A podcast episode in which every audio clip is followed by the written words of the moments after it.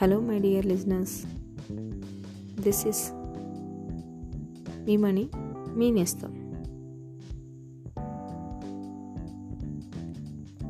నేను ఒక సినిమా చూస్తూ ఉన్నప్పుడు చిటక్కున నా బాల్యంలో నా ఆలోచన తీర్గమని గుర్తుకొచ్చింది. దాన్ని మీతో పంచుకోవాలనిపించి ఈ చిన్న సెగ్మెంట్ ప్లాన్ చేశాను. మేబీ సిక్స్త్ సెవెంత్ ఆ స్టాండర్డ్ చదువుతున్న టైంలో అనిపించేది,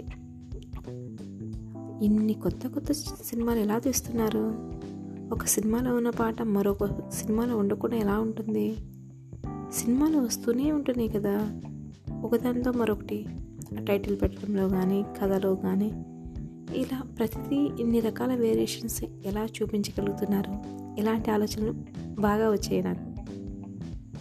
ఇలా ఆ సిక్స్త్ సెవెంత్ క్లాస్ ఆ స్టాండర్డ్లో బాగా ఆలోచించేదాన్ని. నెమ్మది నెమ్మదిగా నేను చదువుతున్నటువంటి క్లాసెస్ స్టడీస్ పెరుగుతున్న కొద్దీ,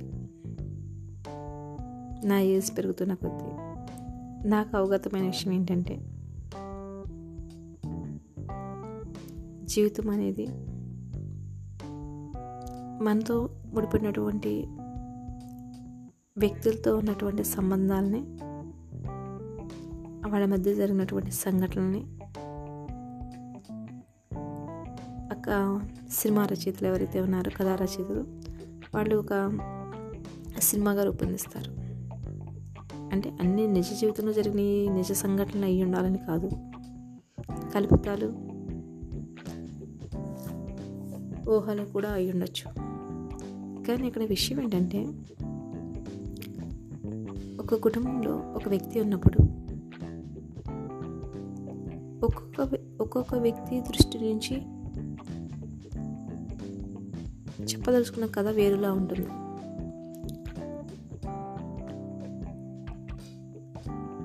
ఒక్కొక్కరు ఒక్కొక్క కోణంలో ఆలోచిస్తారు కదా, ఆ కోణంలో మనం తీసే సినిమా ఓకే, మనం ఒక వ్యక్తితో సంబంధం ఉన్నటువంటి సంబంధి సంబంధికుల్ని చూపించాలనుకున్నాం. కానీ ఎవరిని హైలైట్ చేయాలనుకుంటున్నాడో ఆ రైటరు డైరెక్టరు, దానికి అనుగుణంగా స్టోరీ మొత్తం మారిపోతుంది. నెమ్మది నెమ్మదిగా నాకు అవగతమైన విషయం, భార్యాభర్తలే ఉన్నారనుకోండి, భర్త వే ఆఫ్ వ్యూలో ఆ కుటుంబ పోషణ మిగిలిన విషయాలు కానీ వేరుగా ఆలోచిస్తారు. భార్య నుంచి ఆలోచించినప్పుడు చూ భార్య దృష్టి నుంచి మనం గమనించినట్లు ఇప్పుడు ఆ యొక్క సినిమా స్టోరీ అనేది వేరుగా మారిపోతుంది. ఇతని బంధువులతో రిలేషన్ కూడా అలాగే చెప్పుకోవచ్చు. ఇతని బంధువుల నుంచి ప్రేమను ఆశించవచ్చు, ఎదుటి వాళ్ళు ఇతని నుంచి డబ్బును ఆశించుకోవచ్చు. అలా ఒకళ్ళ దృష్టి నుంచి గమనించినప్పుడు అదొక సినిమాగా తీయచ్చు. అంటే ఒక ఒక కుటుంబంలో ఒక ఐదు ఆరుగురు మెంబర్స్ ఉన్నారనుకోండి, ఒక్కొక్కరికి ఒక్కొక్క కథ, మళ్ళీ ఆ వ్యక్తితో సంబంధం ఉన్న మరో వ్యక్తికి మరో కథ, ఇలా జనాభా అనేది పెరుగుతూనే ఉంటుంది, కథలు అనేవి పుట్టుకొస్తూనే ఉంటాయి. ఇది కదా జీవిత చిత్రాలంటే. ఈ ఈ చిత్రాలనే చిత్రాలుగా రచయితలు దర్శకులు మన ముందుకు తెప్పించి మరింత అందంగా శోభను శోభతో వాటిని మన ముందు ప్రజెంటేషన్ చేసి మనకి ఆనందాన్ని వినోదాన్ని కలిగించడంతో పాటు వాళ్ళు ఆర్థికంగా కూడా బలపడుతున్నారని అర్థమైంది.